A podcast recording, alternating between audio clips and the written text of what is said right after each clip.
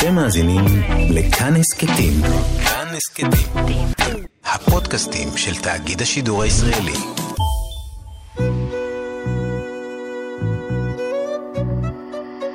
ליסה פרץ משוחחת.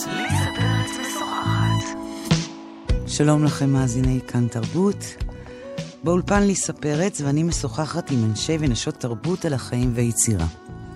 עורכת התוכנית ענת שרון בלייס, והיום האורחת שלי היא הבמאית והמחזאית חנה וזנה גרינוולד, שעוסקת בתיאטרון קהילתי והעלתה הצגות רבות העוסקות בנשים בחברה הישראלית, הצגות שהן תוצר של פגישה ועבודה עם נשים, ביניהן נשים מזרחיות, נשים ממעמד סוציו-אקונומי נמוך ועוד. שלום חנה. שלום. מה שלומך? טוב. אז בואי תספרי לי קצת על ההצגה החדשה שלך. חדשה חדשה, עכשיו זאת שנולדה. כן. אמ, מה שמה? שמה שריקה. שריקה. שריקה, והיא אה, עוסקת בדור שני שואה. אה, לא של יהדות המזרח במקרה הזה. אה, סיפור של יעקב בוצ'ן הסופר, שהדר גלרון המחזאית איבדה לבמה, ועבדנו יחד אני והיא כדי להביא אותו לבמה, עשינו אותו בתיאטרונטו האחרון. היה לי מאתגר, זאת אומרת שהיא הציעה לי כזה, לקח לי זמן להסכים. למה? להתמסר לדבר הזה. כי כאילו בתחושה שלי, יש לי איזה תפקיד בתיאטרון הישראלי, לעשות את מה שלא עושים, ואת זה כן עושים. מה זה את, את זה? נגיד, שואה זה משהו שכן עלה על הבמה רבות בישראל. אז שאלתי את עצמי אם זה התפקיד שלי לעשות את זה, ו... החלטתי שכן. למה החלטת שכן? אה, גם כדי לא לצמצם, כדי לא לסגור, כדי להתנסות, כדי לאפשר לעצמי מרחבים חדשים. אה, גם כי מאוד אה, סקרן אותי לעבוד עם החומר הזה. סיפור מאוד מעניין, זה סיפור שבעצם יעקב בוצ'ן כתב על עצמו, בתחושה שלו כילד שקוף, שזה משהו שאני יכולה להזדהות איתו, המקום של השקיפות. אמ, ואימא שלו הייתה המזכירה של מנגלה. זאת אומרת, יש שם מעברים מאוד מאוד חזקים בין הדמות הזאת, שהיא הגיבורה, לדמות של האימא. כל ההצגה היא בעצם סוג של תנועה. אה, והדר, שאיבדה את המחזה לבמה, אמ, והיא שחקנית מאוד מרגשת, אה, מאוד התמסרה לשפה שלי, למקום שאני רציתי לחפש שם. למשל, אחד הדברים זה שבאמת שאל, שאלתי את עצמי, איך, איך נספר את הסיפור הזה? מעבר למילים. ועל הבמה בעצם יש שני כיסאות, קרש גיוץ, שהוא עולה ויורד בכל מיני, וצבעים, שחור וצהוב. שזה צבעי הטלאי. ובעצם הדר בעצמה, השחקנית, תמי, הדמות, הופכת להיות הקנבס אה, שעליו מצויר, מצויר ומסופר הסיפור.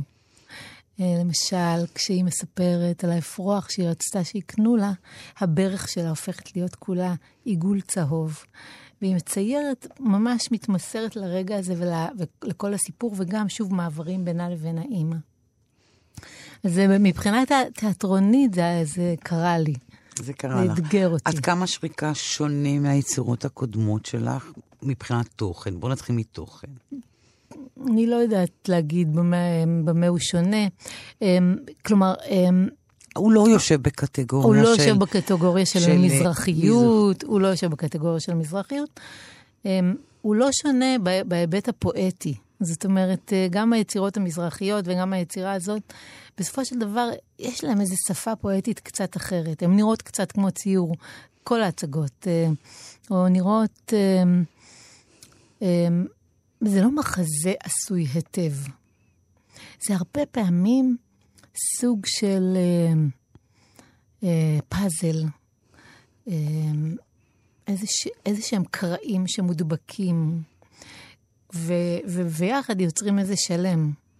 שלם שיש כן, בו מורכבויות. כן, אבל את מדברת פה על, על אסתטיקה, שהיא כן. דומה, אבל התוכן הוא שונה לגמרי ממשהו. התוכן, התוכן הוא שונה לגמרי בהיבט הזה שההצגות שלי בדרך כלל מספרות את, את הסיפור של אה, נגיד הסיפור של האישה המזרחית, הסיפור של הגבר המזרחי, הסיפור של מי שלא, הקול שלו לא נשמע בתיאטרון הישראלי. עד כמה, אגב, הטייטל הזה של אה, יוצרת תיאטרון שמתעסקת בתכנים מזרחיים, מצמצם או מרחיב? הרבה אני שואלת את עצמי את זה. אה, מצד אחד, זה בדיוק, את יודעת... עובדתית. אני נתחיל אגיד, אני עובדתית. חושבת שהוא, שהוא גם מצמצם, הוא גם מ- מצמצם, עובדתית הוא מצמצם. אבל יש שם משהו אחר שאני לא מקבלת, בצמצום, לכאורה. אה, אני חושבת שיש לי חירות, יש לי חופש. באיזה מובן? אה, חופש ליצור את היצירות שלי כמו שאני רוצה, חופש להגיד ביקורת אה, ביצירות האלה, חופש אה, לשחק עם סמלים שלא נוגעים בהם בדרך כלל, איזה סמלים סוג של... למשל הדגל, למשל אבות הציונות. למשל פרשת חטיפת ילדי תימן, שזה מעשה שהוא כל כך קשה, הוא ממש פשע נגד האנושות, ולא נעלה, לא עלה לבמה, לא, לא נעשה, לא, לא, לא שמו אותו בקדמת הבמה. אמ, למשל, אמ, בפרח השם יפה, אמ, שזו המוזיק- יצירה שלך, שאת... אה, כן, אני אספר עליה קצת. כן, אולי, בואי אה, תספרי כן, קצת, כי המאזינים- כי זה נראה לי היצירה שהיא הכי הרבה עשתה רעש. אוקיי. ובאמת, יצירה שעלתה באוניברסיטת תל אביב, כפרויקט גמר של אה, סלי ארקדש, שהיא אה, שחקנית, שפנתה אליי ואמרה לי, תבואי לעזור לי. כי היא ראתה את פאפה אג'ינה, שזו היצירה הראשונה שעשיתי, ואמרה לי, אני חייבת שאת את תהיי כאן, אני צריכה אותך. אה, בעצם כל היצירה היא כולה מורכבת משירת נשים וגברים כמובן, אבל אה, אה, שירה שכתבו אה, משוררים ומשוררות מזרחים על אה, דמויות, על אה, עליזה אלפנדרי ועל מרגריטה בכר. פשוט כל שיר כמעט יש לו גיבורה אישה. ואנחנו הרגנו את הטקסט הזה, אחד בתוך השני, והפכנו, ובעצם יצרנו איזשהו נרטיב שמספר את הסיפור אה, של האישה המזרחית בישראל באופן מדויק, אה, מאוד מתומצת. כי שירה היא מתומצתת, והיא גם דורשת ממך כיוצר ל, ל, באמת אה, לפענח אותה, לפענח איך להגיד אותה, איך לבצע אותה. אה, חוץ מזה שהטקסטים שנאמרים הם השירים, אז על הבמה אה, יש שלוש נשים, פרחות מה שנקרא. פרחה, שהוא בעצם כינוי לאישה מזרחית, אה, כינוי שיש בו זילות של מעמד, כינוי אסתטיקה מתנשא, גם. מתנשא, בהחלט, אה, בהחלט אסתטיקה. אה, כשרוא, כשרואים את ה... כשנכנסים ברגע הראשון להצגה, אז, אז זה כזה, המחשבה הראשונה ש, שעוברת בראש זה, איזה פרחות. כאילו, פרחות הארדקור. אבל זה בדיוק הדבר שרצינו לעשות. רצינו להציב את הסטריאוטיפ באופן כמו שכולם מדמיינים אותו, ואז לסדוק אותו. באיזה אופן סדקתם אותו? באיזה אופן סדקנו אותו. אמ, למשל, באחד הרגעים בהצגה, אה, באחד השירים, אה, אחת השחקניות אה, אומרת, הזיכרון הזה, במלוא הרצ... הרצינות, זה אבא שלי. זאת אומרת, אחרי שצחקנו על זה והלעגנו את זה, הפכנו את זה פתאום להיות קרוב. אה, זה קורה על ידי זה שלמשל, אה, הנשים האלה שלבושות ב, באמת כאילו כמו פרחות, בלבוש מאוד אה, צעקני נגיד, לכאורה, כן? כי היום כאילו הרי כל דבר שמה שפעם נחשב לזה, עכשיו זה פתאום שיא האופנה, מנומר זה שיא האופנה, זהב זה שיא האופנה, כל מה שפעם היה כאילו טאבו ואסור ו... פוסט-מודרניזם, את כן, יודעת. לגמרי.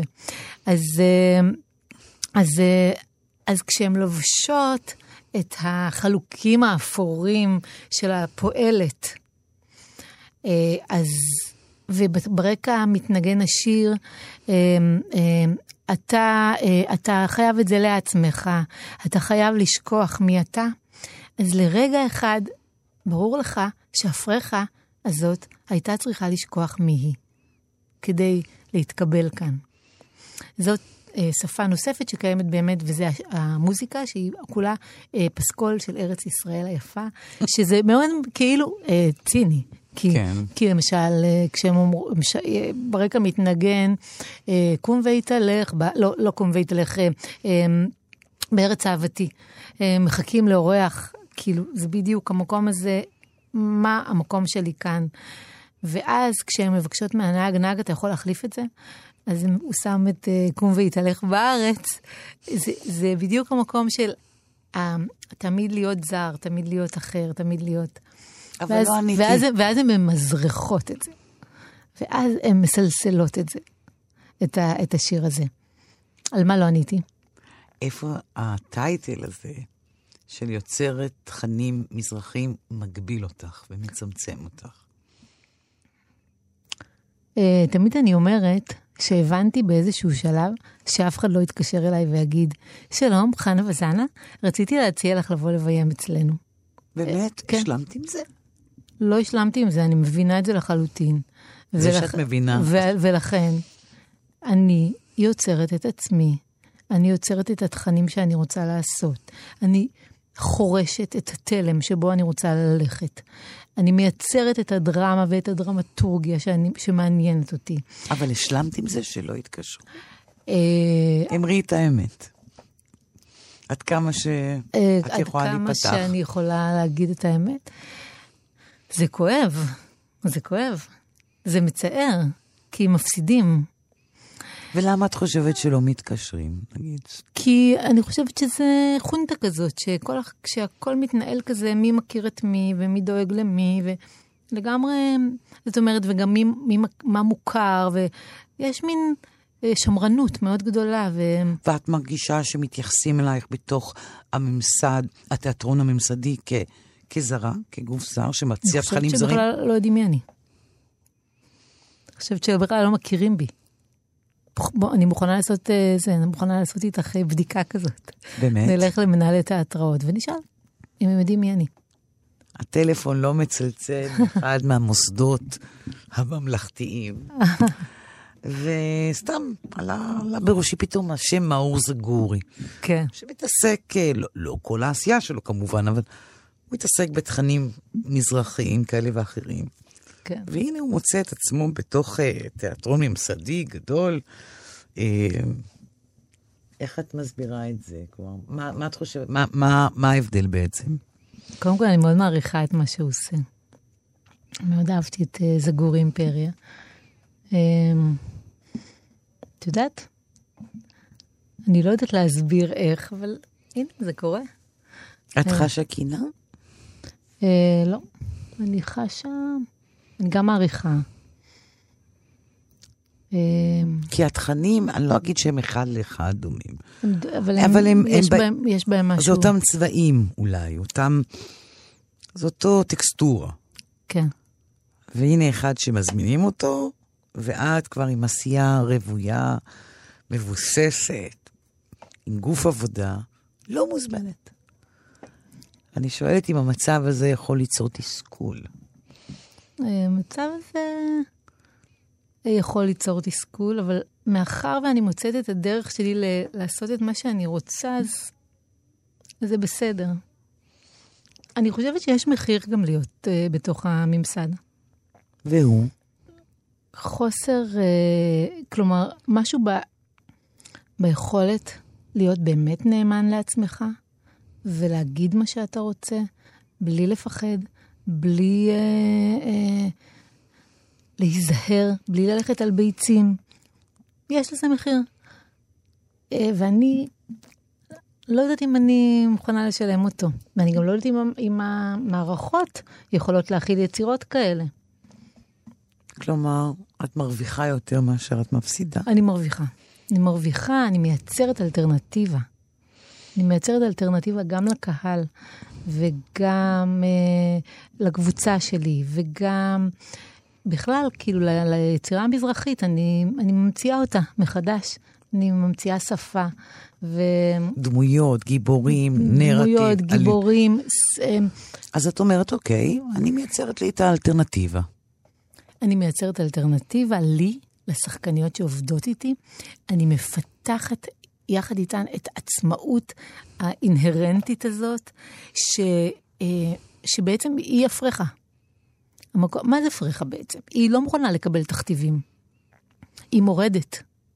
היא לא מוכנה שיכתיבו לה, היא מוכנה לשלם את המחיר של להיות מתויגת, אבל היא לא מוכנה שיכתיבו לה להיות... אז זה מי שאת, נגיד? אה, באופנים מסוימים, באופנים מסוימים, כן, אני חושבת שביצירה, יש, יש בי מקום כזה שמאוד נאמן לעצמו ומאוד אה, קשוב ל... למה שהיצירה מבקשת, ולאו דווקא מה יתקבל ומה יהיה נאה ומה... ומי הקהל ויש שלך? שם חופש, יש שם, יש שם גם כיף, זה כאילו... כן? יש שם fun. מה, ממש. מי תהליך- הקהל שלך? אה, מי הקהל שלי? איפה את אוהבת, מציגה? אוהבת תיאטרון. אני, רוב העבודות שלי, בעצם לפני עשר שנים, כשעשיתי את פאפה אג'ינה, אה, נכנסתי לתיאטרון יפו, ומאז אני עובדת בתיאטרון יפו. זה הבית שלי בעצם.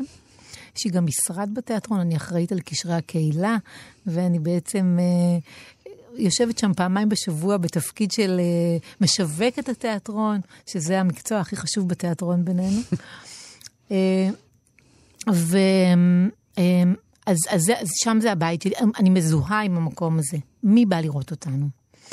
אה, סטודנטים, אה, אנשים שמזהים ב- בתיאטרון הזה את העמדה הפוליטית שלהם, או את הזהות הפוליטית שלהם. מי שרוצה להתעסק באג'נדה הזאת, בזהות שלו, אה, תלמידים, תלמידי אה, תיאטרון, תלמידים, אה, קבוצות למיניהן. אה, אתם יוצאים מיפו? אנחנו כל הזמן יוצאים מיפו. ואיך התגובות עם אה, העולם החיצון? זהו, אז... אמ, תלוי למה. בדרך כלל מאוד uh, מעריכים אותנו, מאוד uh, מפרגנים לנו, מאוד מודים לנו. בכלל היצירה, היצירות האלה, הם, הקהל, uh, זה גורם לקהל כאילו להגיד תודה, תודה רבה שהבאת אותי לבמה. כמעט כל מי שבא להצגות האלה מרגיש מחויב להביא אליהם עוד אנשים, ומתקשר אליי אחרי ומבקש ממני, אפשר להביא... יש מורים, למשל, מה- מהאוניברסיטה, שהביאו את הכיתה שלהם, כל שנה מביאים את הכיתה, וגם את המשפחה, ואז הם דנים על זה בארוחת שישי, ו... אה, בגלל שההצגות האלה מייצרות דיון ופולמוס וויכוח, והן כל כך אה, אמוציונליות, אז אה, מעוררות גם עוינות, פעם נתקלת אוי, בעוינות? המון עוינות. המון... איזה אני- סוג דווקא שלו? אני אגיד אה, סוגים של עוינות, גם אה, נגיד אה, מישהי שאמרה שזו הצגה לא חינוכית. ותכף אומר למה היא חשבה. אה, הדבר השלישי שלא סיפרתי לך על, על פריחה שם יפה, זה בעצם אה, הבנות בונות על ידי שלוש מכונות תפירה ושלושה שולחנות מכונ... אה, מתפרה. ומה הן תופרות? הן תופרות ציטוטים שאבות הציונות אמרו על מזרחים. למשל, דרושים לנו בני אדם שנולדו כפועלים. דוד בן גוריון. אה, הם אוהבים שמעבידים אותם בפרך. דוד בן גוריון. אה, וכהנה וכהנה. ו... והציטוטים האלה הם כחול לבן, כי הם יורדים מהמכונה, אה, משלושת המכונות, והקהל בעצם קורא את המשפט הזה, וטלק, זה נופל. אז, אז המורה הזאת חשבה שזה לא חינוכי, שאנחנו סודקות באופן הזה אה, את הגיבורים, אה, את מי שהקים את המדינה הזאת. אה, התגובה האחרת גם הייתה בפריפריה. הזמינו אותנו ליום האישה ביישוב בדרום, והקהל חשב שהוא הולך לראות סטנדאפ או משהו מצחיק, והוא ממש כעס, ויצא באמצע. אנשים, אנשים יצאו באמצע בהפגנתיות. אותו דבר קרה גם בבנק לאומי. אה, העובדים של בנק לאומי גם כן יצאו החוצה. כי מה? כי אנחנו מתבכיינות, מתקרבנות, כי כמה אפשר לעסוק בנושא הזה, כי... כן, זה למה. ושיש תגובות כאלה, מה את חשה? הדרך עוד ארוכה, עשית את שלך, מה, איזה תחושות עולות בך? היה לי המון פעמים, כבר, כבר קצת פחות, היה, היה לי המון פעמים את המקום הזה של לרצות ל, להוכיח, ל, לרצות ל... הרבה, אחרי כל הצגה יש דיון בדרך כלל, ואז מדברים, לרצות כאילו ל- ל- להוכיח, ל- ל- ל- לשכנע. ו... הייתה הצגה אחת ב... שעשינו בפני מורים בנחשולים, וזה... ואז אחרי ההצגה, מרוב שהתרגשתי, פרקתי את הכתף. זה היה כזה מין תנועה כל כך... אה, והבנתי שזה... שאני כאילו לא יכולה להיות מעורבת באופן כזה. כל כך uh, פיזי ואמוציונלי, ו... ושאני צריכה לאפשר... זאת אומרת, לאפשר את המרחב שבו גם יש התנגדות, ו, ושזה בס... שזה גזענות, גם בסדר. גזענות, כן, גזענות, התנג... בהחלט. דעות קדומות. שזה גם חלק מהעניין, כי בוא נגיד, אתה אומר לעצמך, בן אדם הולך להצגה, הוא לא מתעצבן כל כך, זה רק הצגה, מה, במה מדובר? נכון? זה רק הצגה. וגם ב-50 דקות לרצות לשנות תפיסת עולם של מישהו, הרי כל אחד מאיתנו הוא תוצר של המקום שבו הוא גדל, ומה שההורים שלו אמרו לו, ואיך הוא היה ביחס ל... אז אני אבוא ב-50 דקות, ובכל זאת, אה, אה, אז אני חושבת שכאילו, עם השנים למדתי אה, בתוך המרחב הזה לאפשר גם את הקולות האחרים, ואני בדרך כלל נותנת לקהל לדבר אחד עם השני. זאת אומרת, אם מישהו אומר, נגיד דעה גזענית, ואני שואלת מישהו אחר חושב אחרת ממך, אני פותחת את זה, פותחת את זה לדיון ביניהם. גם הרבה פעמים זה דיונים רב-דוריים. למשל, הייתה הצגה אחת ש... שבא איזה בחור ואמר, ואז אימא שלו אמרה, הוא הביא את אימא שלו, והיא אמרה, אני רק רציתי להגיד שאני לא מבינה, אתן בחורות צעירות, ועל מה אתן, מה אתן רוצות, ואני לא הרגשתי אה, אף פעם, ו...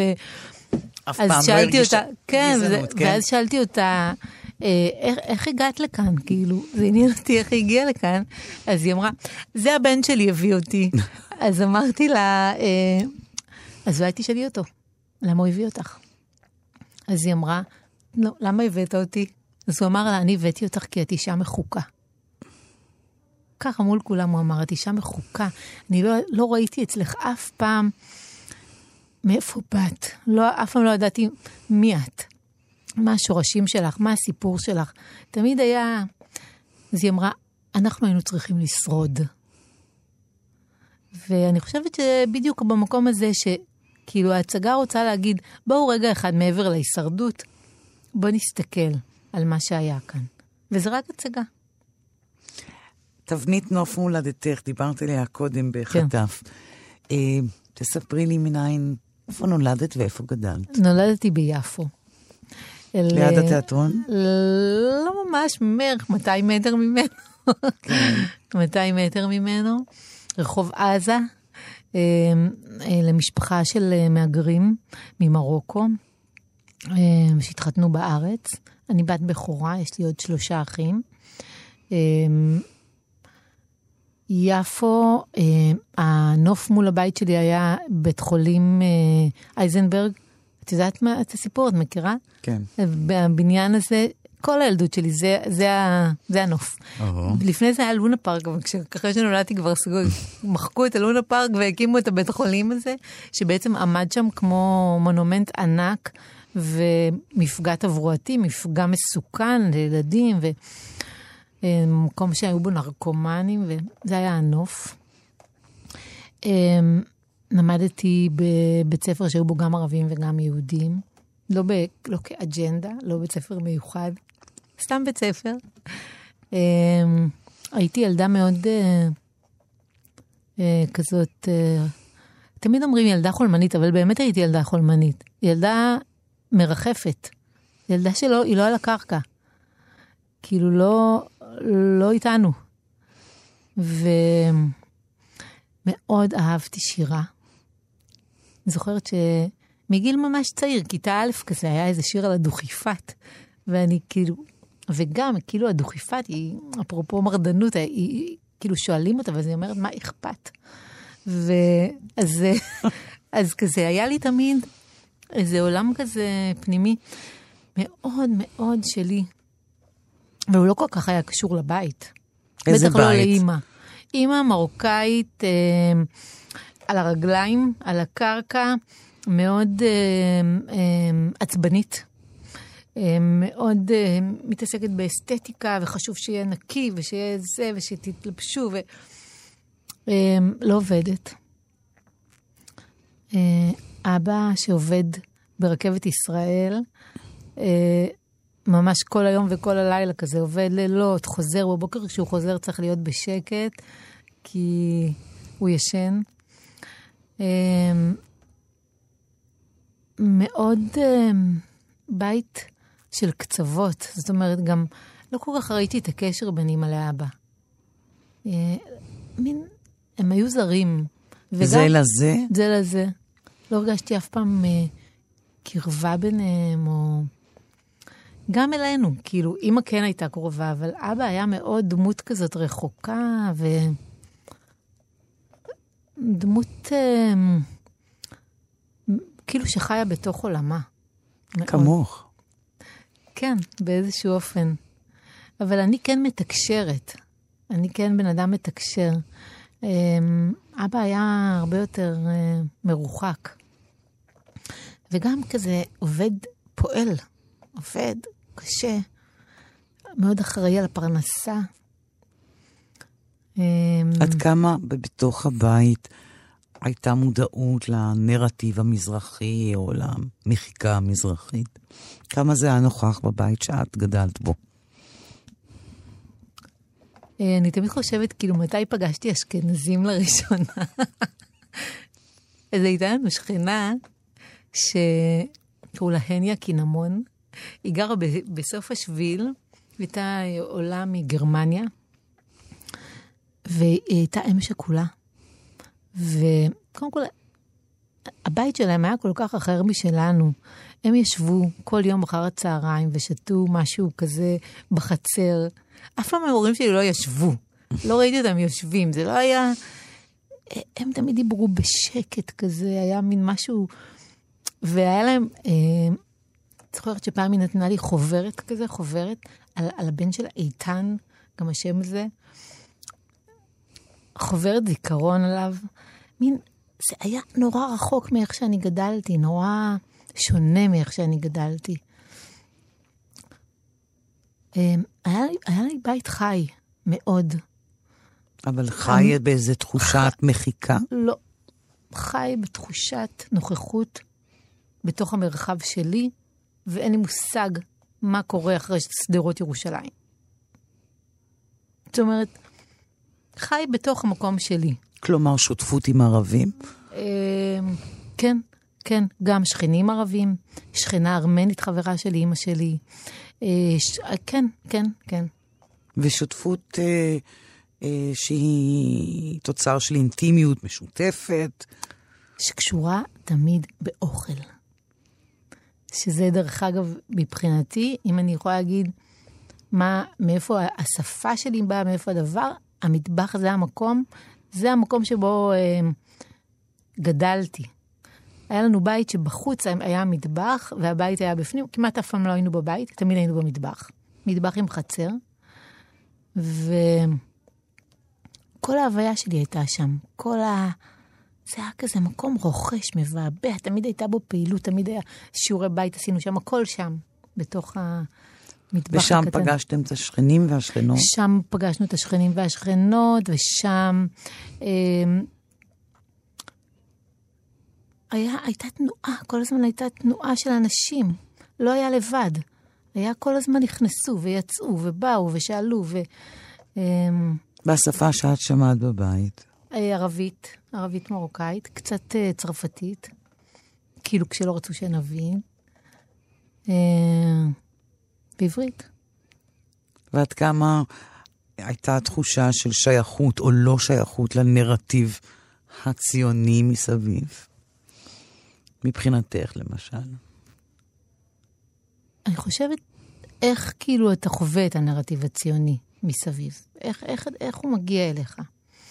אז הוא מגיע אליך דרך טקסטים שאתה לומד בבית ספר. הוא מגיע אליך דרך הטלוויזיה. הוא מגיע דרך uh, טקסים למיניהם. לא הייתה התנגדות לנרטיב הזה. הייתה משפחה ימנית, אה, לצורך העניין, וכן, לאומית.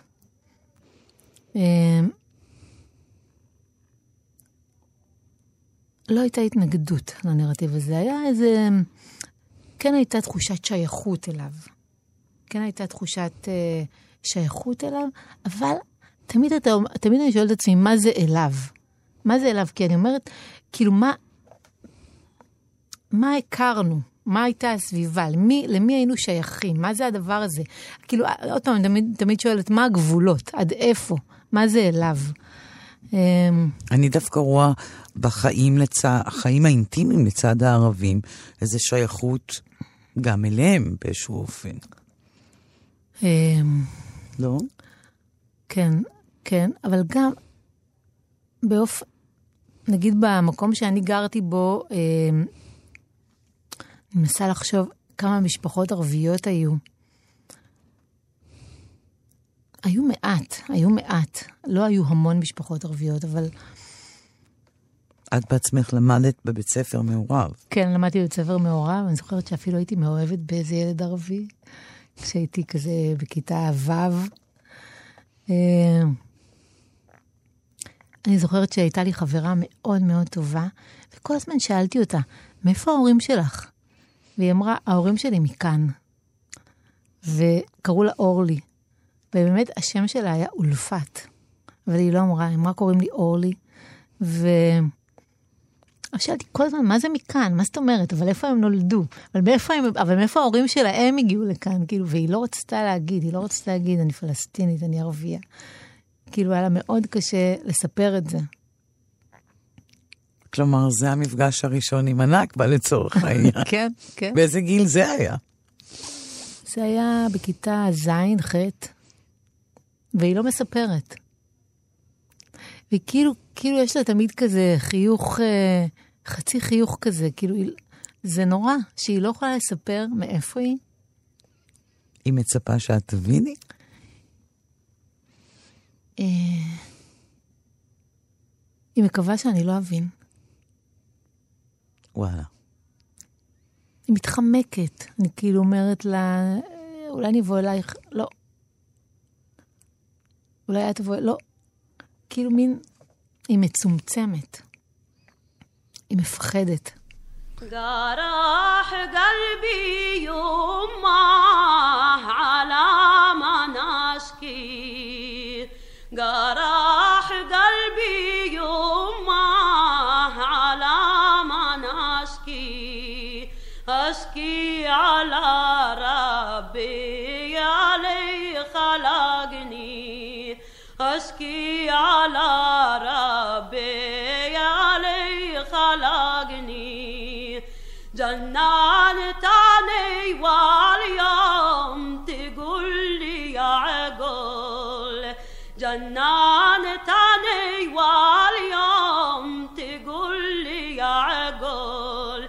محبتك شلات محبة الكل محبتك شلات محبة الكل دلا دلا يا راجل لا يسمعك أهلي دلا دلا يا راجل لا يسمعك أهلي لو يسمعوك أهلي ويقاطعوني لو يسمعوك أهلي ويقاطعوني جرح قلبي يما على ما نشكي جرح قلبي يما على ما نشكي أشكي على ربي علي خلقني. أشكي على ربي علي خلقني ליסה פרץ משוחחת. איתי באולפן הבמאית והמחזאית חנה וזנה גרינוולד. ומה למדת אחרי הצבא, אחרי התיכון? לאן, לאן היו פנייך מועדות? את אה. ידעת שאת הולכת לעסוק בתיאטרון? אני אף פעם לא הייתי בחוג דרמה, לצורך העניין. מעולם לא? מעולם לא. הייתי ילדה ביישנית, אה, ילדה מאוד אה, כזה מופנמת, ממש לא נמנעת מלהיות בפרונט או להיות ב... אני זוכרת שהיה פעם, אה, הייתה לי מורה שקראו לה דוסיה מוריק, והיא נתנה לנו אה, איזה עבודה, לעשות אה, עבודה על פרח, לבחור פרח, וזה, והיא לא, כנראה שהיה בה איזה רצון להעצים אותי. אז היא אמרה, את, את תיקחי אותנו לפרח הזה שלך. זאת אומרת, את תעשי סיור עם הכיתה, וזה בעצם הפרפורמנס הראשון שעשיתי בחיי, בכיתה ד', זה היה פרח היביסקוס. אוקיי. פרח יפה. כן, פרח יפה, אדום. אה, כן, ו... אמ, אז איך הגעת לתיאטרון בכלל? אז- מאיזה עולמות? אז זהו, אז זהו. אז חוץ מזה, אני חושבת, הייתי התלמידה הכי טובה בספרות. ידעתי לנתח שירים, הבנתי למה התכוון המשורר, המורות לספרות תמיד הסתכלו עליי, והיה לי את זה. היה לי את זה, היה לי את היכולת לנתח, להתבונן ביצירה ספרותית ולדבר עליה, לכתוב עליה. זה, זה היה לי תמיד עניין בדבר הזה, וגם הרגשתי טובה. אה, ו... בצבא הייתי מש"קית ת"ש, שזה בעצם סוג של עובדת סוציאלית כזה, מטפלת בבעיות של החיילים, בעיות תנאי שירות, טה-טה, עושה ביקורי בית. וכאילו חשבתי שזה מה שאני אלך ללמוד. במקרה לגמרי דיברתי עם מישהי, אחרי הצבא הלכתי לגור בקיבוץ, בכפר סולד. באמת. כן, גרתי שם איזה שנתיים. עבדתי שם כאילו בעבודה בבתי ילדים וכאלה. היה לך נוח שם? היה לי מדהים שם. היה, זה היה קיבוץ אה, שנתן לי המון אהבה והמון מקום. באמת, קיבוץ אה, של דרום אמריקאים כאלה, שמאוד אה, חיבק אותי. כלומר, כל האתוס הקיבוצי כן, לא היה לא, לך- הנה, נעלם. לא היה לך איזה זרות כלפי זה? לא היה לי זרות כלפי זה. לא, מצאתי את עצמי שם, היו שם כל מיני אנשים צעירים שהם אה, הם גם מהגרים לצורך העניין, אה, שבאו לשם, והיה לי כיף שם. זה מקום מקסים, אחד המקומות היפים. ו... אוקיי. לא, כי כל אחד גדל על אתוס אחר מול נכון, קיבוץ, אז את יודעת. נכון, נכון, נכון, ואני לא ארחיב. אה, נכון. אז היית בטוחה שאת הולכת להיות עובדת סוציאלית? כן, הייתי בטוחה שאני הולכת להיות עובדת סוציאלית או משהו כזה, טיפולי. אה, ובמקרה לגמרי דיברתי עם איזה מישהי ועלתה האפשרות הזאת. ומיד אה, כזה חיפשתי אה, קורס או משהו כזה, ונקלעתי לאיזה לימודים של, של לא של, עוד, עוד לא תואר, לימודי אה, תיאטרון באיזה, זה קראו לזה אה, קידום בימות חובבים מלב, זה היה מין משהו. הגעתי למשהו, וזה היה מדהים. זה היה הכי קרוב למה שרציתי לעשות. ו... ושוב, הרגשתי שזה כאילו סוג של בית, שהתיאטרון הוא הופך להיות המקום שבו את יכולה לדבר, המקום שבו את יכולה לספר, המקום שאת יכולה להוציא החוצה. והיה מדהים. ומשם התחלת בעצם את המסלול שלך. אה, משם התחלתי את המסלול שלי, ואז אה, נרשמתי לתואר הראשון באוניברסיטה, בתיאטרון קהילתי. אה, אחרי זה עבדתי כמעט 20 שנה בתיאטרון קהילתי, ובגיל 40 הרגשתי שדי, אני לא רוצה לעשות את זה יותר, שזהו. ש... מה עבדת בתיאטרון? עשיתי, עבדתי בעיקר עם אה, קבוצות נשים, עם נשים נפגעות אלימות, עם, עם נערים אה, שנשרו מכל מיני מסגרות לימודיות והגיעו לקצה. הייתי בקצוות, בקצוות של החברה, זה היה מאוד אה, אה, מלמד. גם איך בכלל לעבוד עם, עם אנשים שהם לא שחקנים ולהפוך אותם לכאלה. איך לדובב, איך לכתוב את הדרמה. למדתי המון בתיאטרון קהילתי. אה, למדתי גם על טיפול וגם על, וגם על תיאטרון. ואז למדתי קצת טיפול, כי בכל זאת הייתי חייבת להוציא את הג'וק הזה מהראש. הלכתי ללמוד הנחיית קבוצות טיפול. אה, זה עוד יותר בלבל אותי, כי כאילו, רגע, אז מה, את במ- במאית או את אה, מטפלת? ויש פה סיטואציה שמה, את, אה, איך את מטפלת בה? זהו, ואז אח, נראה לי גיל 40 כזה, אחרי שכבר הייתי אימא לשלוש בנות, אמר, זהו, אמרתי, זהו, אני צריכה לעשות shift. אני צריכה לעשות shift. למה? כי הרגשתי שכאילו כל השנים האלה התחבאתי מאחורי. התחבאתי מאחורי האנשים האלה. התחברתי, התחבאתי. וגם הרג, הרגשתי שלעשות תיאטרון קהילתי לא זוכה להכרה אומנותית. את פתחת את, ה, את הרעיון הזה ואמרת שאני במאי תיאטרון קהילתי. עכשיו, בארץ תיאטרון קהילתי זה לא תיאטרון מקצועי, זה תיאטרון שעושים עם חובבים.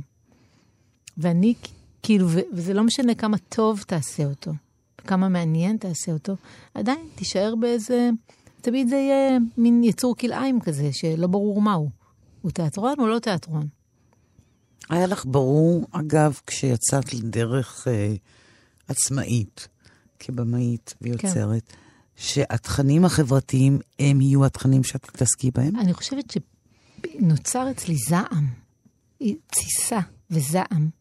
מה היו הסיבות לתסיסה ולזעם? גם... מה הנסיבות? גם איזה כאילו זעם על זה שבאמת אני עושה אומנות והיא לא מוכרת, היא, היא תמיד תהיה מאחורי, תמיד היא, היא תהיה שקופה. במקרה הטוב, במקרה הרע מבוזה גם. מבוזה או נלעגת, או... כן. או, או, או, או שיתנסו עליה ויגידו, מאוד אה, חשוב, זה מאוד חשוב. אוקיי. ו... אז הייתה בך תסיסה. היה בי תסיסה, היה בי זה, וגם נראה לי שהיה בי איזה צורך לעבור, כאילו לספר סיפורים שהם יותר רחבים. לא להישאר רק עם הקבוצה של הנשים האלה, אלא להרחיב את זה. ולכן, ואז התחלתי לכתוב את פאפה אג'ינה, שזה בעצם היה ההצגה הראשונה שעשיתי. בואי תספרי למאזינים במשפט אחד על מה מדבר פאפה אג'ינה. פאפה אג'ינה מספר סיפור של ילדה בת עשר, אני, אה, ביפו, אה, ואיך היא אה, קמה בבוקר, בחמש בבוקר, כדי לקחת את מכנסי ההתעמלות השנואים עליה, להרטיב אותם במים ולהחזיר אותם לכביסה. כדי שבבוקר היא תגיד לאימא שלה, אני לא רוצה ללכת לבית ספר, יש רק שיעור התעמלות, יום שישי, יום קצר. והכל משתבש, בסופו של דבר היא כן הולכת לבית ספר, ועושה הכל כדי לא להגיע לשם. ואז היא פוגשת רוכל ערבי, ובעצם סיפור, סיפור שהוא סוג של זרם תודעה של הילדה הזאת, שבעצם מתוודעת ליחסים בין גברים לנשים, בכלל יחסים של אהבה, יחסים של אה, ערבים ויהודים, סוג של מיקרוקוסמוס כזה קטן דרך התודעה של הילדה הזאת. זה כתוב אה, כמו מונולוג של, של אישה שחוזרת אחורה, ובעצם בהצגה מה שעשינו, פירקנו את זה לשבעה שחקנים, שכל אחד אה, זה, וכולם מבשלים על הבמה. אה, חוויה... חזרת למטבח. חזרתי. אני כאילו באה משם וחוזרת לשם. אה, ו... את יודעת, גם על זה יש לי משהו להגיד, תמיד על העניין הזה של המטבח כמקום מדכא לכאורה את האישה. שתמיד הפמיניזם, הוא, אומר, אה, כאילו, יש אקסיומה, מה, אבל, אבל הפמיניזם הוא לא אקסיומה, כי, כי בכל מקום יחסי הכוח הם שונים, ובכל מקום הסיטואציה אחרת, והמטבח במקרה הזה, במקרה שלי, הוא לא מקום מדכא. אימא שלך הרגישה בו אישה אה, מוגשמת אימא, בתוך אה, המטבח? אימא שלי לא הרגישה בו אישה מוגש, מוגשמת, כי הוא היה כפוי עליה, אבל גם בחל, באופן חלקי כן אה, היא, היא אהבה את זה. אני כן מרגישה בתוך זה מוגשמת. אני מרגישה בזה שאני חוגגת, חוגגת יצירה, שאני... שאני פועלת על אחרים דרך היצירה הזאת, שאני... כאילו, יש לי המון, המון סיבות למה לבשל. ובפאפה אג'ינה כולם, כולם מבשלים. וזהו, והסיפור הזה של הילדה הזאת, היא הילדה בת עשר שהיא קצת ילדה, אני לא יודעת להגיד, אבל היא, היא אחרת, לא יודעת להגיד עילגת, אבל היא קצת אחרת. היא קצת, והיא מתבוננת אחרת. אני חושבת שהיא לא מסכימה ללכת בזרם. היא לא מסכימה להיכנע לתכתיבים, ולכן היא אאוטסיידרית. כמוך. קצת. איך ההורים שלך עיכלו אותך, אגב? אימא שלי היה לה מאוד קשה איתי. באיזה מובן? לא הייתי כמו שאישה צריכה להיות.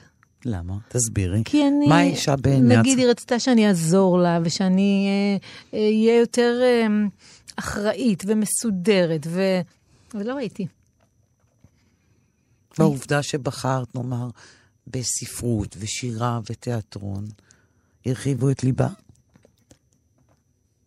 לא. לא הרחיבו את ליבה. מבחינתה, כאילו, השאיפה שלה בשבילי הייתה להיות אה, אה, פקידה בבנק, נגיד. אבל אני חושבת שכן, אבא שלי, כן, אה, אה, אבא שלי רצה שאני אהיה משהו. כאילו, הוא, נתן לי תמיד את התחושה הזאת שאני משהו. זה הרבה ביטחון. הרבה מאוד ביטחון. אני מרגישה שהמבט... זה ביטוי אה, מלא עוצמה לאהבה. כן, וגם היה לו מאוד מאוד חשוב שאני אלמד.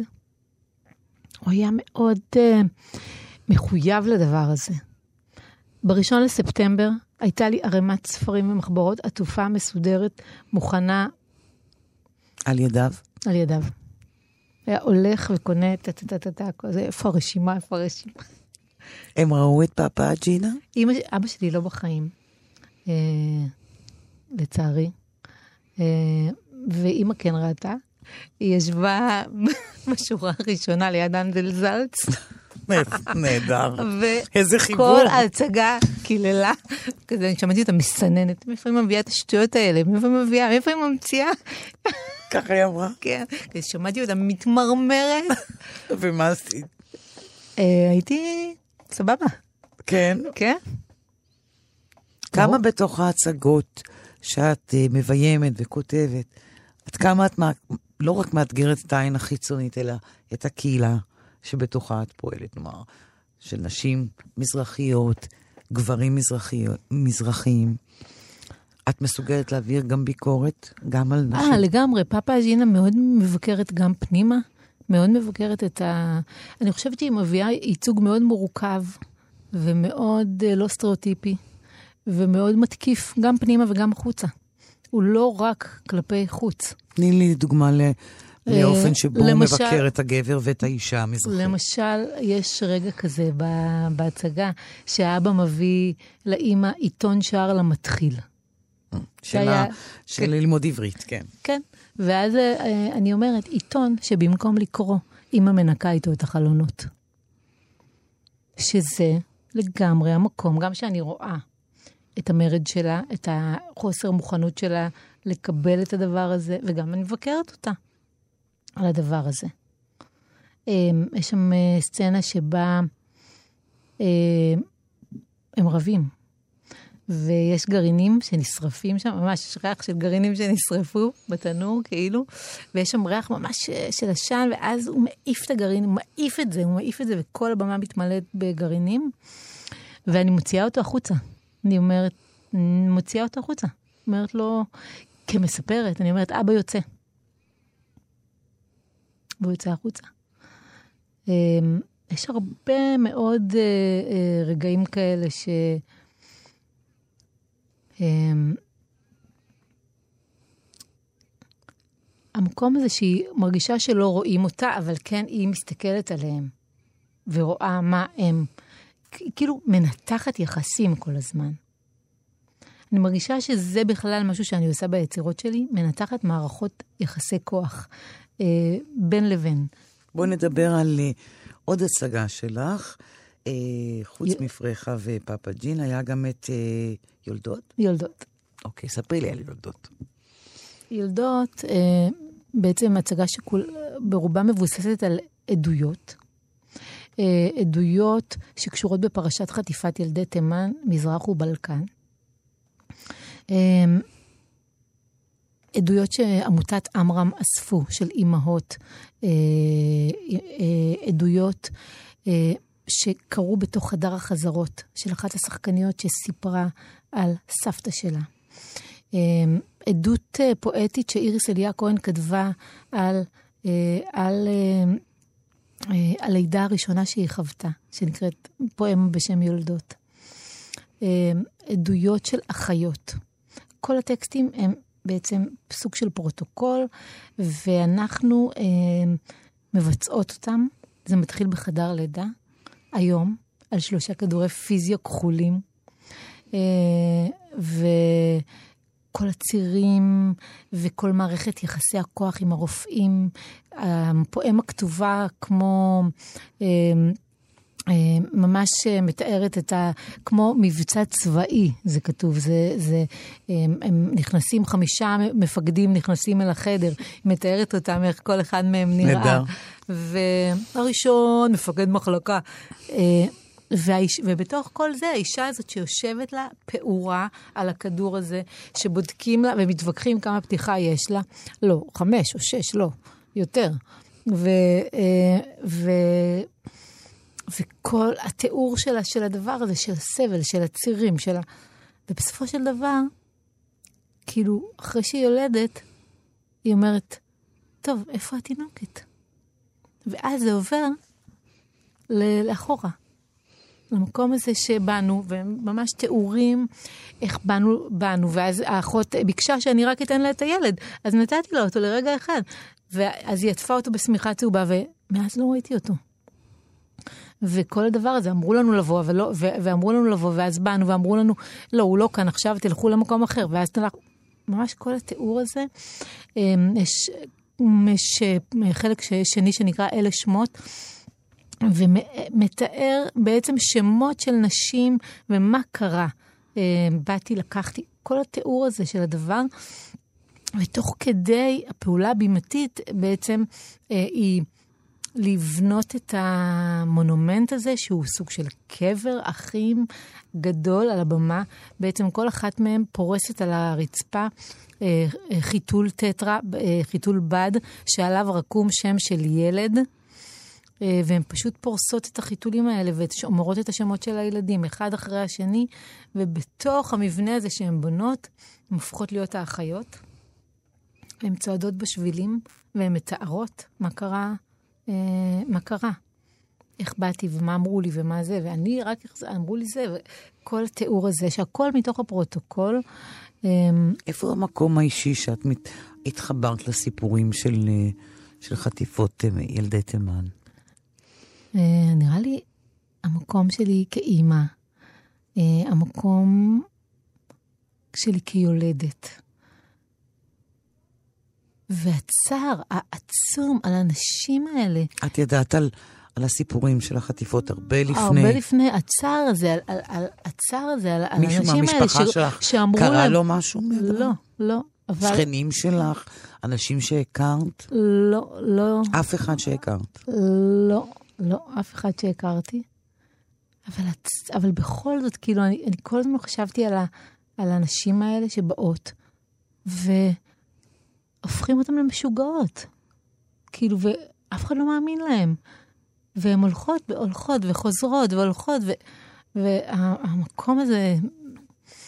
אה, אני בתוך הקבוצה כן ידעתי שיש לשחקניות קשר לתוך הדבר הזה, אבל גם בעיקר, כאילו, זה היה מאתגר, איך להביא את זה לבמה, איך להביא את הסיפור הזה, איך לספר אותו, איך, איך להנכיח בעצם את ה... אחרי שהקולות האלה מופקעים ומושתקים והנרטיב אה, מושתק, איך אתה, איך אתה פותח אותו מחדש? איך אתה משמיע אותו? השאלה לפני האחרונה שאני רוצה לשאול אותך, את נושאת שני שמות משפחה. נכון, נכון. מזרח ומערב. נכון. אשכנזים נכון. ומזרחים. איך זה לשאת שני שמות משפחה כל כך שונים? אני בטוחה שזה יוצר תמיד שאלות. מה את? קודם כל שואלים, רגע, מה את? את זה או את זה? לא שואלים אותי אף פעם מה אני. כאילו תמיד יודעים מה אני. אני לא, אם לא הייתי יודעת, אז הייתי שואלת אותך מה את. אף פעם לא שואלים אותי מה אני. מה את אה, מבין השניים, הייתי שואלת. היית שואלת מה אני מבין השניים? בטח, לא הייתי יודעת. מה, מה אני, איפה לי לדעת? אה, אני נורא מתרגשת לנסוע עם ההצגה שריקה לצ'כיה, למקום שבו חמותי, גברת לאה גרינוולד, נולדה. באמת מתרגשת, את לא מבינה, אני אישה בת 90, אה, שהיא ניצולת שואה, שעברה חיים נורא נורא קשים, והייתה גיבורה.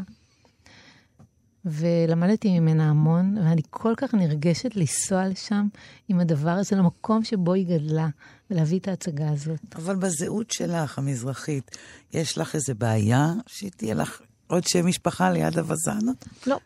אני, אני חושבת, כשהתחתנו כבר די, די מזמן, זה לא היה אז כזה, טרנדי לך, אה, שיהיו שני שמות. ולא, ואני, לא, אני, הזהות. אני, אני חנה וזנה. אני חנה וזנה.